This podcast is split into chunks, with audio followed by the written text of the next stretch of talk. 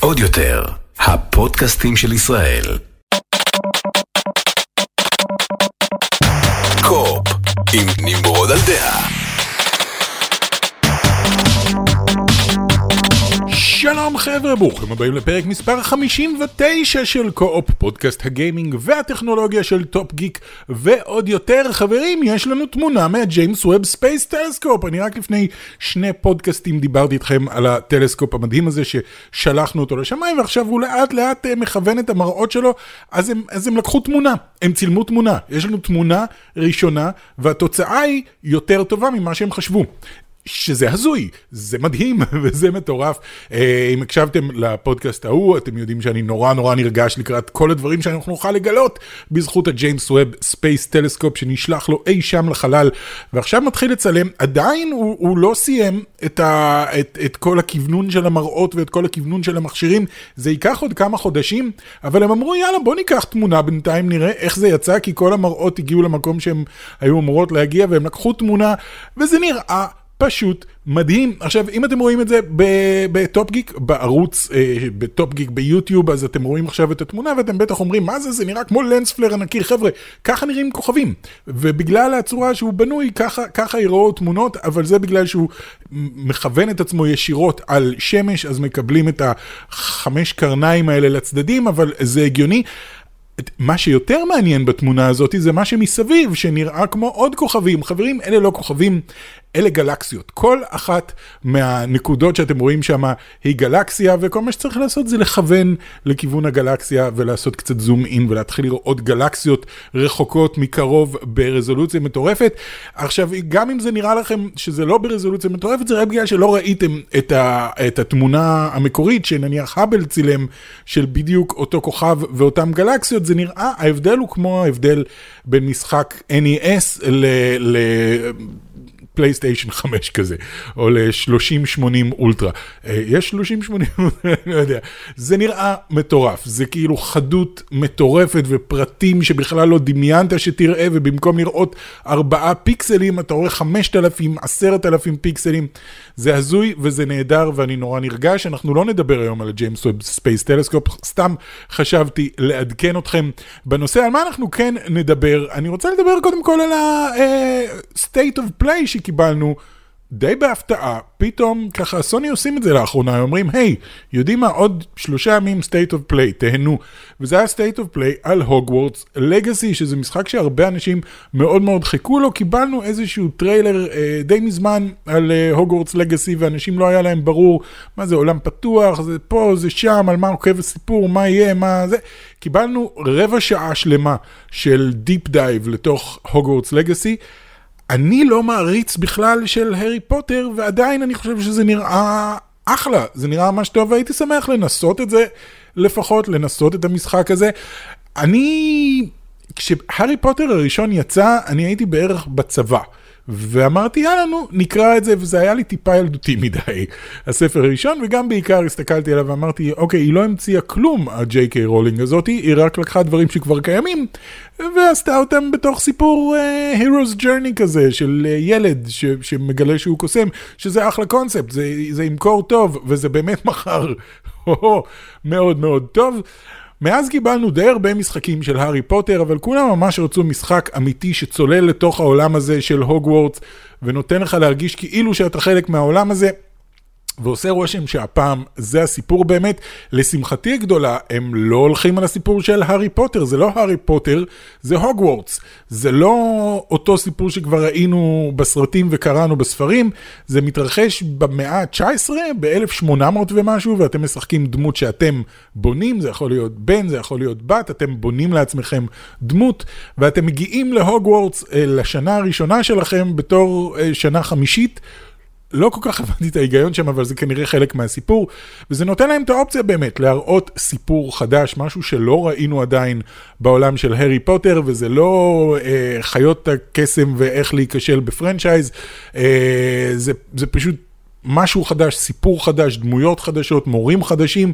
יש שם כמה דמויות שחוזרות על עצמן, שזה בעיקר הדמויות של הרוחות והדמויות בתמונות, שאתם מכירים מהסרטים, כי הם נמצאים שם כבר מאות, אם לא אלפי שנים, אז הם עדיין קיימים. אלה אותם דמויות שראיתם בסרטים. מעבר לזה, כל המורים שונים, המנהל שונה, התלמידים שונים, שזה מצוין.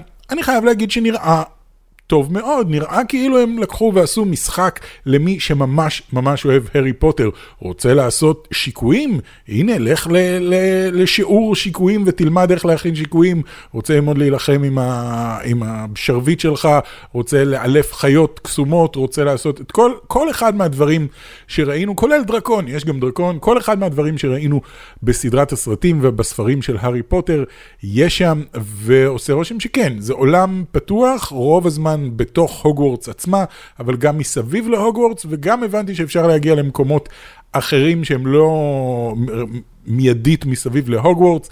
נראה מעניין, נראה נחמד. שוב, כאמור, אני לא מעריץ הארי פוטר, אבל אני מדמיין את זה נניח בעולם של סטאר וורס, או בעולם של מרוול. זאת אומרת, זה לא עוד פעם הסיפור של איירון מן, אלא אתה יכול להיות דמות של סופר גיבור, ואתה בונה לעצמך, ואתה עובר עלילה שמתרחשת בכלל מאה שנים לפני. מאה שנים זה לא הגיוני בעולם של מרוול, אבל בסדר, שיהיה איירון מן, אתה לא יכול להיות לפני מאה שנים. אולי בסטימפאנק, סטימפאנק, זה רעיון לא רע. אז אה, אם לא יצא לכם לראות את ה-State of Play הזה של הוגוורטס לגאסי, אני מתאר לעצמי שאם אתם מעריצי הארי פוטר, כן יצא לכם כבר לראות, אבל אם פספסתם איכשהו, תיכנסו ליוטיוב, תרשמו Hogwarts Legacy State of Play, ותקבלו רבע שעה מפורטת מאוד, עם הסברים ברורים לגבי מה אתם יכולים לעשות, מה אתם לא יכולים לעשות, איזה דמויות פחות או יותר תפגשו. זה נראה כיף, נראה נחמד, נראה נהדר.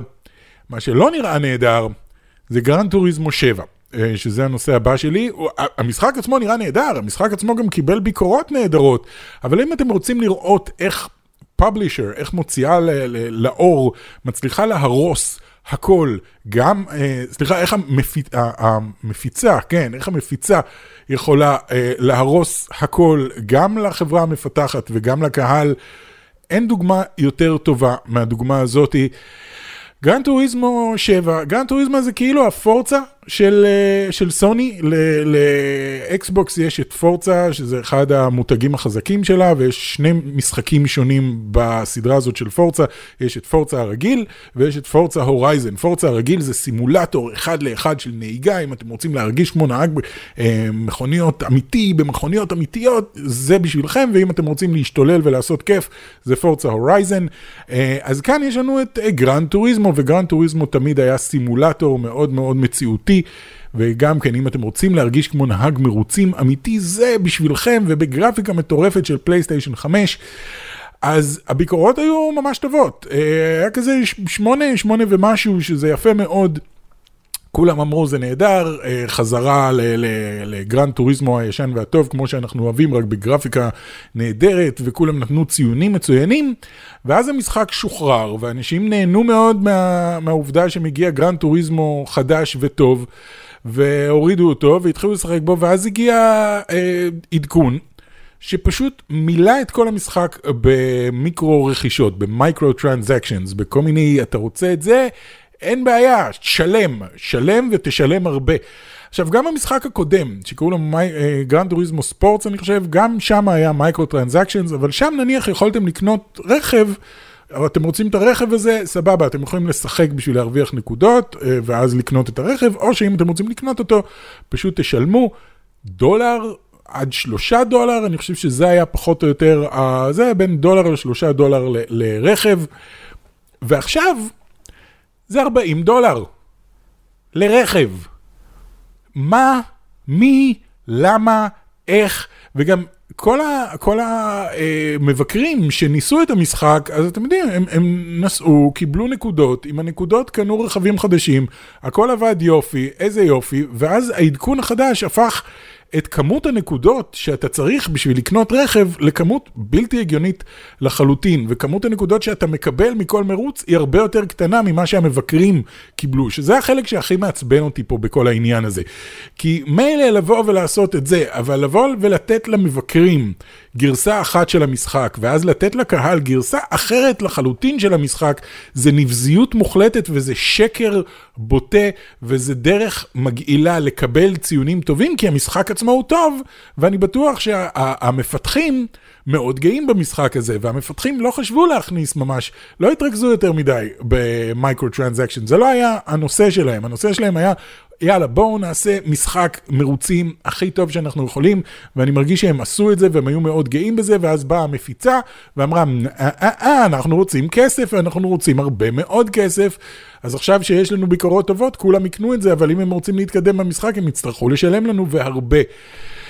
אה, אני כל כך שונא שעושים את זה, אני ממש ממש שונא שעושים את זה, ואם כל זה לא מספיק, אחר כך הם אה, הוציאו עוד עדכון, והעדכון הזה איכשהו דפק את הכל, אה, אה, אי אפשר היה לעשות, אה, אני לא זוכר מה קרה שם, היה איזושהי פשלה, אז הם נאלצו להוריד את השרתים של המשחק למשך אה, שלושים שעות, יותר מיממה שלמה, ובזמן הזה אנשים לא יכלו לשחק בסינגל פלייר, שזה גם כן אחד הדברים הסנויים עליי בעולם, שאתה קונה משחק שהוא סינגל פלייר, אבל אתה חייב להתחבר לשרתים המטופשים שלהם בשביל... I don't know, אני לא יודע, אני קניתי את הדיסק ושמתי אותו, שקניתי את הגרסה הדיגיטלית, זה מופעל, זה, סוני יודעים ששילמתי על זה, ועדיין אתם דורשים ממני להתחבר אליכם, כאילו שזה די אר אם של שנות, תחילת שנות האלפיים, ואני צריך להתחבר לאינטרנט כדי להוכיח שאני זה אני. אז זאת לא הסיבה, הסיבה היא לא כדי להוכיח שאני זה אני, ושאני קניתי באמת את המשחק, הסיבה היא כדי שהם יוכלו לדחוף לך פרסומות למייקרו-טרנזקשנס, ולשאול אותך, אתה רוצה לקנות את המכונית הזאת? אפילו שאתה בסינגל פלייר. ושלושים שעות, אנשים שקנו משחק חדש, לא יכלו להיכנס אליו, ולא יכלו לשחק בו, וזה מרתיח. אז עכשיו הקהל הזועם נכנס למטה קריטיק ולכל מיני אתרים, ופשוט נותן אפס, review bombing מה שנקרא, אבל הפעם review bombing מוצדק, לא בגלל שיש שם אישה עם שרירים, אלא בגלל שהמפיצה פשוט דפקה את כולם, והפכה משחק טוב למשחק גרוע, אז אומרים, אוקיי, אפס, בינתיים אתם מקבלים אפס. אז ה-review score במטה קריטיק עדיין עומד על שמונה נקודה משהו, והיוזר סקור ירד ליוזר סקור הנמוך ביותר של כל משחק של סוני, הוא עומד על שתיים נקודה ארבע או משהו כזה, וגם כן אני חושב שהוא שתיים נקודה ארבע בזכות הכמה אנשים שהספיקו לקנות את זה לפני העדכון, ונכנסו ועשו ריוויו משלהם, ונתנו לזה את השמונה ומשהו ש... שהמשחק במקור הגיע לו. מרתיח, מרתיח, מרתיח, ואני לא מבין איך עוד פעם ועוד פעם ועוד פעם חברות נופלות לאותו פח של המייקרו-טרנזקשנס. אנחנו לא אוהבים את זה. גיימרים לא אוהבים את זה. הם כולם מסתכלים רק על פורטנייט ואומרים, תראה כמה מיליארדים הם עושים בפורטנייט, בוא נעשה אותו דבר עם המכוניות שלנו. חבר'ה, אתם לא פורטנייט, ופורטנייט מבקש ממך כאילו, עושה וי-בקס, קצת וי-בקס, ותקנה, ויש כאילו מיליון סקינים, תהנה, תעשה מה שאתה רוצה, ו- וזה עובד להם, כי יש להם קהל מאוד מאוד גדול, וכל אחד מוציא טיפה פה ושם, וביחד זה יוצא הרבה מאוד כסף. לבוא ולהכריח אה, את השחקן, או לשחק במשך אין ספור שעות כדי לפתוח מכונית אחת, או לשלם ארבעים דולר בשביל מכונית, זה מגוחך, זה מטומטם, זה לירות לעצמך ברגל, וזה גורם למה שזה גורם, זה גורם לזה שעכשיו אם מישהו ירצה, שואל את עצמו, אם אני רוצה לקנות גרן טוריזמו שבע, כולם אומרים לו, hell no, ממש לא.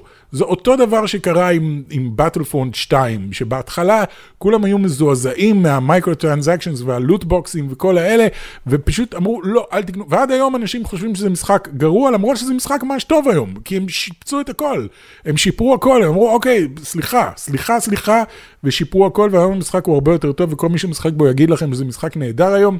עדיין הדעה הרווחת היא, אל תתקרבו לבטלפרונט שתיים, כי כולם עדיין זוכרים עד כמה גרוע זה היה. אז אותו דבר יישאר עכשיו עם גרן טוריזמו שבע, כולם יזכרו את זה בתור משחק נוראי שלא כדאי להתקרב אליו, וחבל, כי זה משחק טוב, מסתבר. אני לא אוהב כל כך משחקי מרוצים, בטח שלא סימולטורים, אבל עדיין, חבל, חבל, חבל.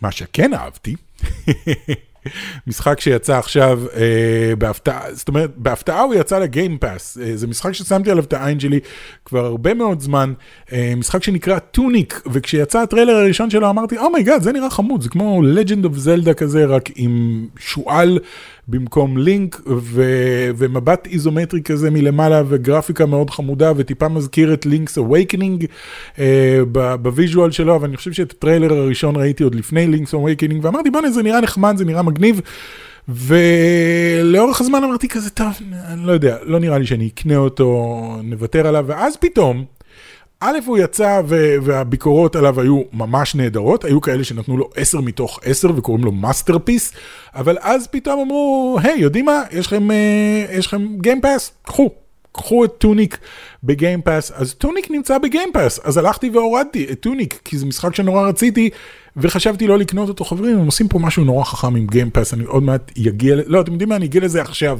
הסיבה שהם שמים אותו בגיים פאס, ושכל אחד עם גיים פאס יכול עכשיו להוריד אותו טכנית בחינם, אם לא מתחשבים במנוי שאתה גם ככה משלם, טכנית בחינם, זה בגלל שהמשחק הזה כל כך מוצלח, ובגלל שכל כך הרבה אנשים עכשיו יורידו אותו וישחקו בו, ויכתבו את הביקורות שלהם, ויגידו לחברים שלהם, בוא נזה משחק מעולה ואתם חייבים אה, לשחק בו, וזה עשר מתוך, אני לא יודע עדיין אם זה עשר מתוך עשר, כי רק התחלתי, אבל אנשים נורא נורא אוהבים ואומרים, בוא נה עשר מתוך עשר, זה נשאר באינטרנט. ביום שזה ירד מהגיים פאס, ומשחקים גם יוצאים הרי כל הזמן מגיים פאס, ב- ביום שזה ירד מהגיים פאס, ואנשים אחרים, גם בעוד שנתיים, שלוש, ארבע, יבואו ויגידו, מה זה המשחק הזה טוניק? שמעתי על טוניק, בוא נסתכל רגע, ייכנסו לאינטרנט, יראו שזה עשר מתוך עשר, מאסטרפיס, אתם חייבים לשחק, והם יגידו, אוקיי, אני אקנה אותו, obviously אני אקנה אותו. וזה קורה אך ורק בזכות זה שמייקרוסופט שמו אותו בגיים פאס, כי אחרת הוא היה נופל בין הכיסאות.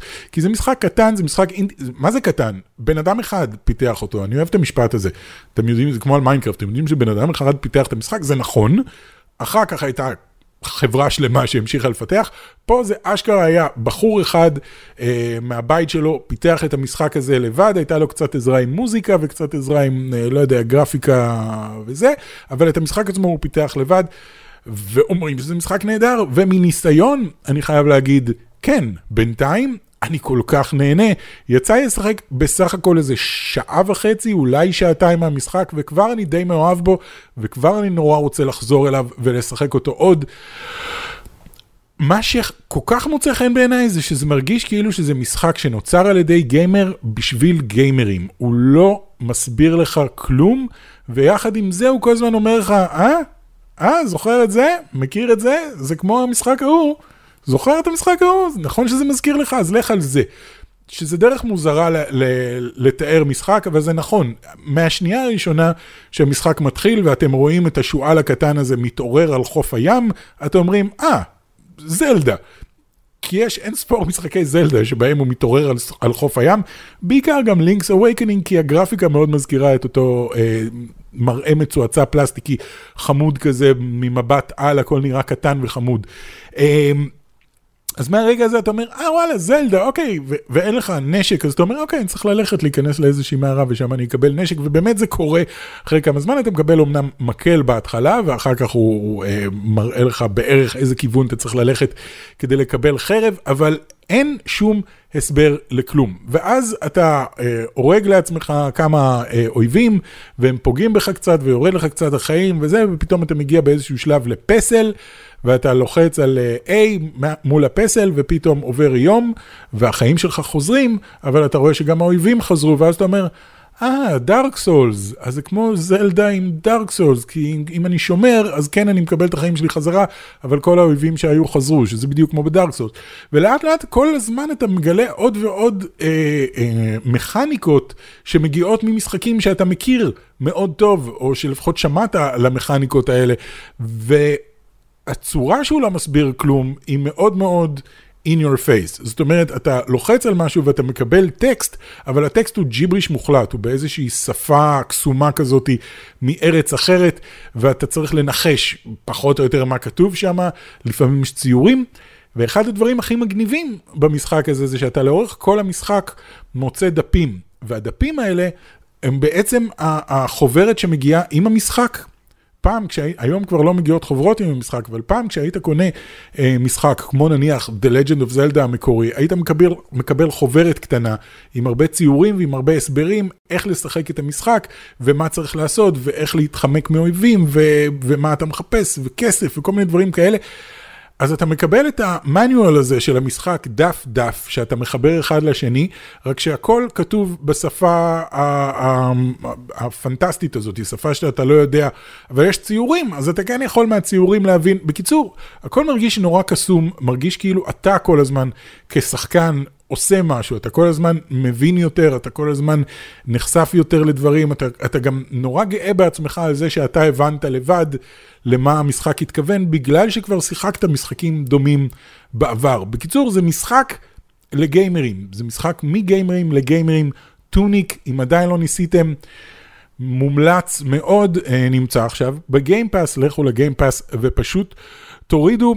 היה עוד משחק אחד שקניתי, ואני תוהה למה, למה קניתי אותו, והמשחק הזה הוא ג'י טי איי חמש, אה, כן, בסוף קניתי, אמרתי בפודקאסט הקודם שלא נראה לי שאני רוצה, אבל אז כאילו נכנסתי, אמרתי, עשרה דולר, אה, כרגע זה עשרה דולר בפלייסטיישן, אמנם זה עשרים דולר באקסבוקס, אני חייב להגיד שלאקסבוקס לא הייתי קונה, אם זה היה עשרים דולר גם לפלייסטיישן לא הייתי קונה, עצם זה שזה היה עשרה דולר, שלושים וחמישה שקלים כזה, שלושים וארבעה שקלים, יאללה נו, נקנה אותו, אמנם זאת פעם, מי יודע כמה שאני קונה את ג'י טי איי חמש, אבל יאללה נו, שיהיה לנו. אולי בעתיד אני ארצה לשחק אותו עוד פעם, ואז זה יעלה ארבעים דולר, אני לא ארצה לשלם עליו על ארבעים דולר, אז מעדיף לשלם עליו עשרה דולר. אז הורדתי, התקנתי, אה, זה נראה קצת יותר טוב, כאילו כן, זה נראה הרבה יותר טוב מהמשחק המקורי, גם לא מזמן התקנתי, אה, לקחתי עותק מהמדף של אה, ג'י טי איי חמש לאקסבוקס, והכנסתי אותו לאקסבוקס סיריז X כדי לראות איך הוא רץ, והוא רץ סבבה, אבל הוא נראה נוראי, הכל מאוד מאוד מפוקסל כזה ברקע, כאילו כל מה שרחוק נראה מאוד מאוד שימרינג, ומפוקסל, ו- ומרגיש כמו משחק מלפני עוד רגע תשע שנים, אה, וכאן כאילו, אוקיי, עכשיו זה ב-פור קיי, ואני יכול לראות uh, רחוק, וזה שישים אף פי אס, ויש רייט רייסינג, אז הכל סבבה. זה עדיין נראה כמו משחק מלפני תשע שנים. משחק שנראה טוב מאוד לפני תשע שנים, אני זוכר שכשהוא יצא, הוא היה גרפית מטורף, היום כבר קצת פחות, וגם שיחקתי את זה כבר יותר מדי פעמים. אני מכיר את הכל בעל פה כבר, לפחות את כל ההתחלה אני מכיר בעל פה. יכול להיות שאחר כך, אחרי אמצע הסיפור של טרוור, אני חושב שזה מתחיל להיות לי קצת כזה, אני לא זוכר בדיוק מה קורה שם, אבל לא יודע, התקנתי, התחלתי לשחק, ורק רציתי לחזור ל-Red Dead Redemption שתיים, שזה אומר הרבה. Red Dead Redemption שתיים הוא משחק נורא שונה, אני לא אכנס שוב לדבר עליו, אבל, אבל הוא הרבה הרבה יותר טוב מכל בחינה אפשרית. לא יודע אם הייתי ממליץ לכם לקנות שוב את ג'י טי איי חמש. כן, שדרוג גרפי, לא, לא שווה עוד פעם להוציא כסף על אותו משחק, שלוש קונסולות אחר כך. די, חלס, סיימנו עם ג'י טי איי חמש, אני מוכן לשים את הפרק הזה מאחוריי. אם אתם עדיין משחקים ג'י טי איי אונליין, תהנו לכם. אם יש לכם פלייסטיישן בחינם כרגע, אז אין סיבה שלא. די, נגמר ג'י טי איי חמש, מספיק, אני לא הולך לחזור אליו עוד פעם, אבל היי, יש לי אותו עכשיו גם לגרסת הדור הבא. אלה היו החדשות והעדכונים לגבי גיימינג, וכמו שהבטחתי לכם בשבוע שעבר, הפעם אני רוצה לדבר על כורים גרעיניים, כי זה תחום שמאוד מאוד מעניין אותי בעיקר לאחרונה, בעיקר בגלל שהיו כל מיני פיתוחים מאוד מאוד מעניינים. העניין הוא כזה, אני כבר חודש כל הזמן רואה סרטונים וקורא כתבות וקורא מאמרים וקורא בוויקיפדיה וכל מיני דברים על כורים מכל מיני סוגים, כורי אנרגיה מכל מיני סוגים. אני עדיין לא מרגיש שאני מבין את זה, כי אתם יודעים, זה, זה, זה פיזיקה גרעינית, זה לא משהו שאתה יכול ללמוד סתם ככה מוויקיפדיה או מיוטיוב, פיזיקה גרעינית בחודש, זה, זה לא קורה. יש לי קצת הבנה בפיזיקה, אבל זה נורא מסובך. אז אם יש פרופסורים לפיזיקה גרעינית שמקשיבים לפודקאסט הזה משום מה, אני, אני, אני מפשט. אני מאוד מאוד מפשט את כל הנושא, ואני אומר את מה שאני מבין, ולא נכנס למה שאני לא מבין. אז בואו ניכנס לזה, כי אני מאמין מאוד מאוד גדול באנרגיה גרעינית. אני יודע שהרבה אנשים לא אוהבים כורים גרעיניים, מפחדים מכורים גרעיניים, שומעים רק את השם כורים גרעיניים, וישר מתחילים לפחד, אה, כי מה שיש להם בראש זה, אתם יודעים, את הומר סימפסון, אה, רץ הביתה עם החתכת פלוטוניום בחולצה, ו... וישר קופצים שמות כמו אה, פוקושימה, ו-Three Mile Island, ו... וכמובן, אה, נו, אה, הקור... צ'רנוביל. אלה, אלה שלושה מקרים, בשנה שבעים שנה שזה רץ בערך, קוראים גרעיניים, שלושה מקרים. מקרים קשים, בעיקר צ'רנוביל ופוקושימה, Three Mile Island לא, לא נפגע אף אחד, אז הכל בסדר. אבל בואו נדבר שנייה למה אני כן אוהב קורים גרעיניים, ולמה אני כן חושב שזאת האופציה הכי שפויה שאפשר בשביל להשיג אנרגיה. קורים גרעיניים, לפחות הקורים גרעיניים שיש עכשיו, זה קורי ביקוע, זה נקרא ביקוע גרעיני. חומר רדיואקטיבי הוא חומר לא יציב, הוא אטום לא יציב, אטום שיש בו כל כך הרבה פרוטונים וניוטרונים, שהגרעין שלו הוא נורא נורא לא יציב, הוא עוד שנייה הולך להתפרק לשני חלקים. באופן טבעי אפשר למצוא חומרים רדיואקטיביים באדמה, זה מה שעושים בעצם, חופרים מתוך האדמה, מוצאים אורניום. יש, יש הרבה סוגים של אורניום, אבל יש שני סוגים עיקריים של אורניום שמעניינים אותנו כשאנחנו מדברים על קורים גרעיניים, זה אורניום מאתיים שלושים וחמש ואורניום מאתיים שלושים ושמונה. אורניום מאתיים שלושים וחמש הוא יציב, הוא, הכל בסדר איתו, הוא... הוא הוא לא הולך להתבקע בקרוב, אורניום מאתיים שלושים ושמונה הוא כן מתבקע. הבעיה היא שהם שניהם נמצאים ביחד, וההבדל ביניהם הוא זניח. אז מה שעושים זה שאוספים הרבה אורניום, ומנסים לקחת את זה.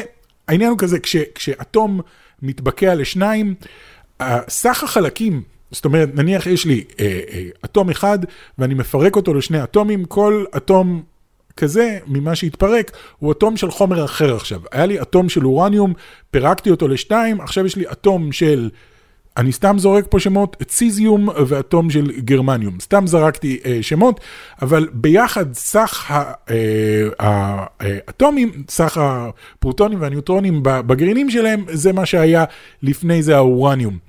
העניין הוא שסך המסה שלהם, של שני האטומים החדשים, הוא קטן יותר, טיפה, טיפה, טיפה יותר קטן מסך המסה שהייתה לאורניום המקורי. ועל פי המשוואה של איינשטיין, של E שווה M C בריבוע, זה אומר שהאנרגיה שווה למסה, כפול, תיקחו את המספר של מהירות האור, C זה מהירות האור, זה לא קשור למהירות האור, זה קשור למספר, בוא נקרא לזה שלוש מאות אלף, אז E, ש... E שזה אנרגיה שווה למסה, כפול שלוש מאות אלף, בחזקת שתיים. זאת אומרת, כפול שלוש מאות אלף, כפול שלוש מאות אלף. זה מספר נורא נורא גדול. מה זה אומר? זה אומר שטיפונת מסה, אתה מכפיל אותה ומכפיל אותה ומכפיל אותה, שווה להרבה מאוד אנרגיה. זאת אומרת, הטיפה מסה הזאת שאיבדת כשהגרעין התבקע לשניים, הפך להרבה מאוד אנרגיה. את האנרגיה הזאת שמים בעצם בתוך מים, או בעצם משתמשים בה כדי להרתיח מים, המים הופכים לעדים, העדים מסובבים טורבינה, ומהסיבוב של הטורבינה אתה מקבל חשמל. זה מה שקורה בקור ביקוע רגיל, ומה שאתם רואים שיוצא מה, מהערובות של הקורי הזה, זה עדי מים, כדי לקרר את הכל, אנחנו מקררים את זה עם מים, כל הזמן שופכים על זה מים, מרתיחים את המים, המים מסובבים את הטורבינה, קיבלנו חשמל. הבעיה העיקרית היא שכשאתה אוסף אורניום, תשעים ושמונה אחוז ממנו בערך, או תשעים ותשע אחוז כמעט, זה האורניום מאתיים שלושים וחמש, מאתיים שלושים וחמש, שאתה לא יכול לעשות איתו כלום, ואחוז נורא קטן הוא האורניום מאתיים שלושים ושמונה, שאתה יכול להשתמש בו כדי לבקע את הגרעינים שלו. מעבירים את זה תהליך של העשרת אורניום, בטח שמעתם על העניין הזה של אורניום מועשר, זה שאתה הופך חלק מהאורניום מאתיים שלושים וחמש לאורניום מאתיים שלושים ושמונה. הבעיה היא שבסוף גם כן, אתה מקבל בערך ארבעה אחוז, במקום פחות מאחוז, אתה מקבל איזה ארבעה אחוז, שזה הרבה יותר טוב, אבל עדיין נשארת עם הרבה אורניום, ועשית תהליך מאוד גדול, ו... מה שקיבלת בדרך זה הרבה, האורניום מאתיים שלושים וחמש, שאתה לא יכול להשתמש בו, הפך לפלוטוניום. שפלוטוניום הוא חומר סופר רדיואקטיבי, לוקח לו עשרות אלפי שנים להתפרק ולהיעלם, ואפשר להשתמש בו כדי לייצר פצצות גרעיניות. אז יש הרבה חסרונות לקורים גרעיניים, קורי ביקוע, אבל עדיין הם הרבה יותר נקיים מלשרוף פחם, כי אתה צריך לשרוף בערך ארבעה מיליון קילו של פחם על כל קילו של אורניום, בשביל לקבל את אותה אנרגיה. ארבעה מיליון קילו של פחם על קילו אחד של אורניום.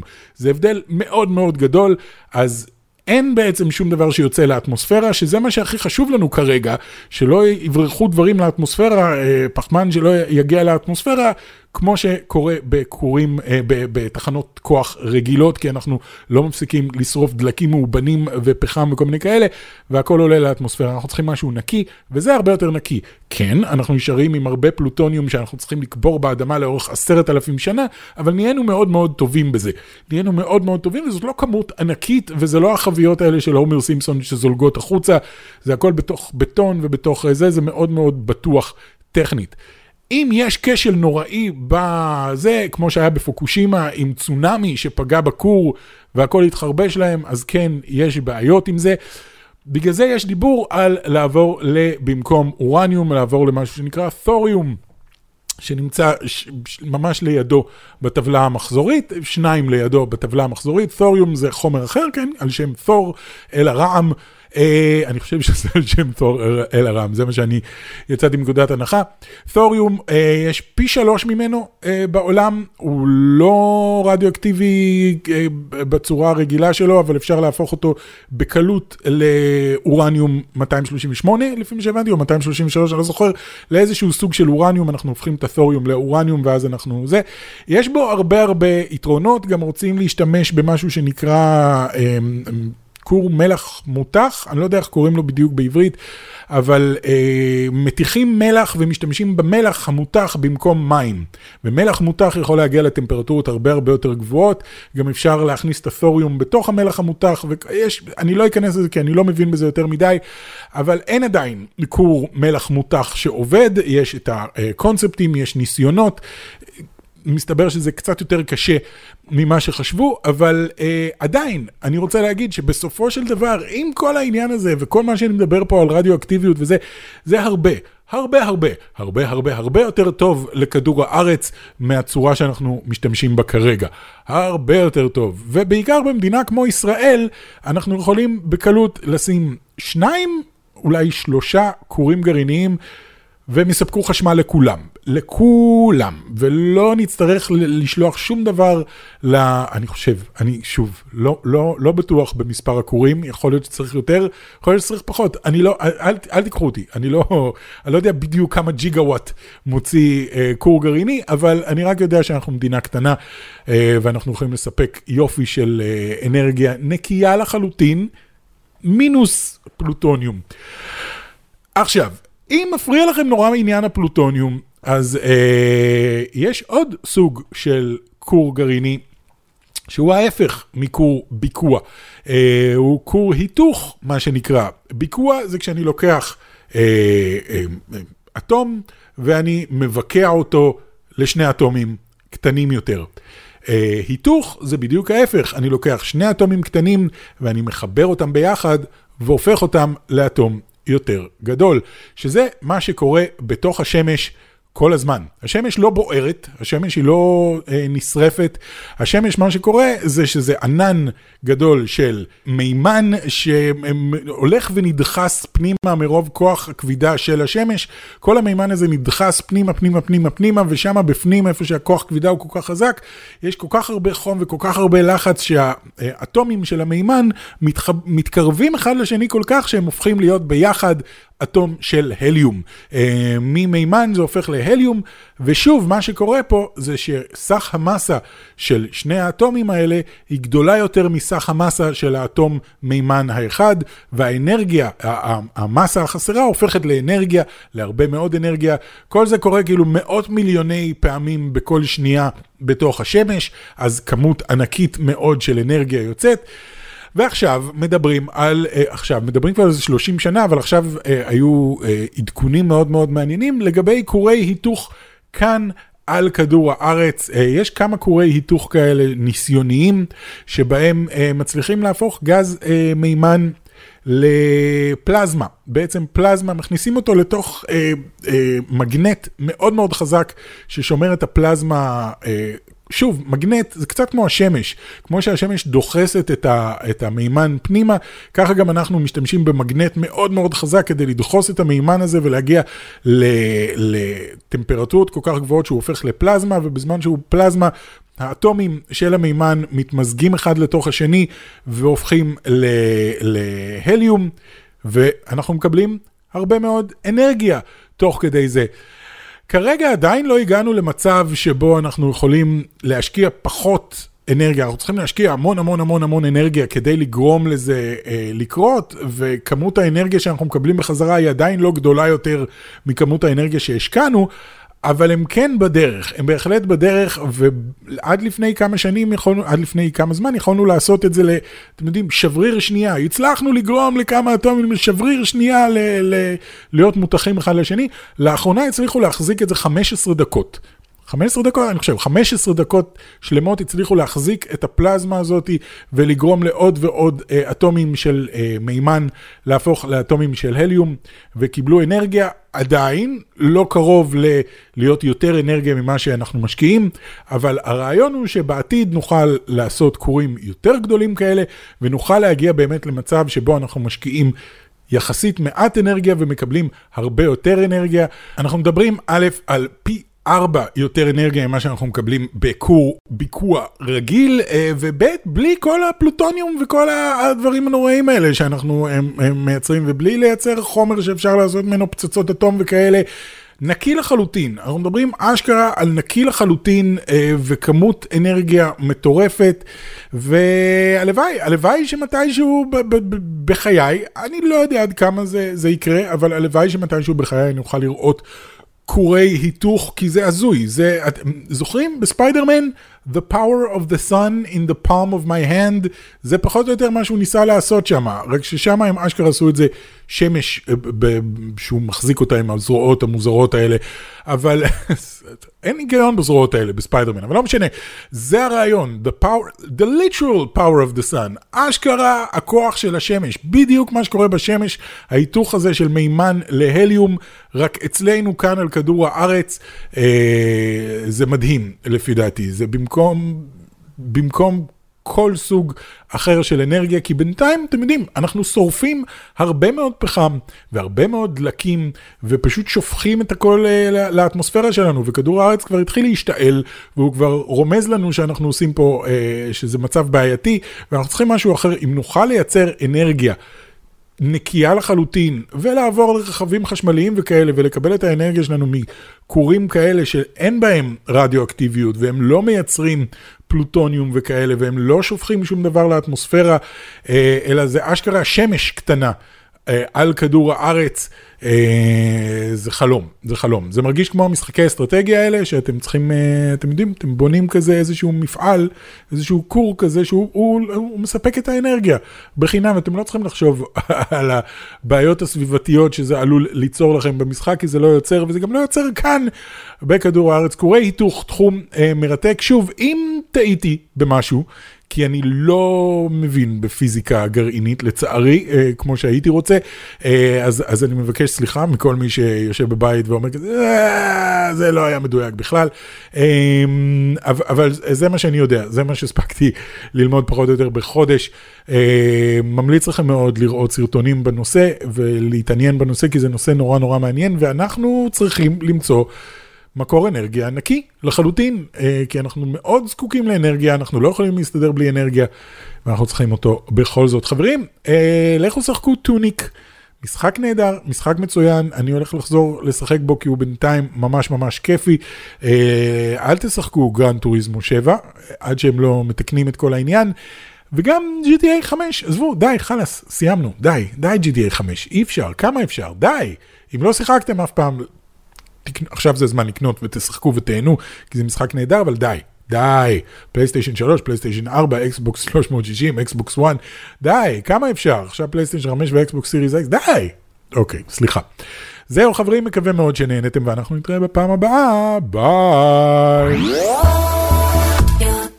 עוד יותר, הפודקאסטים של ישראל.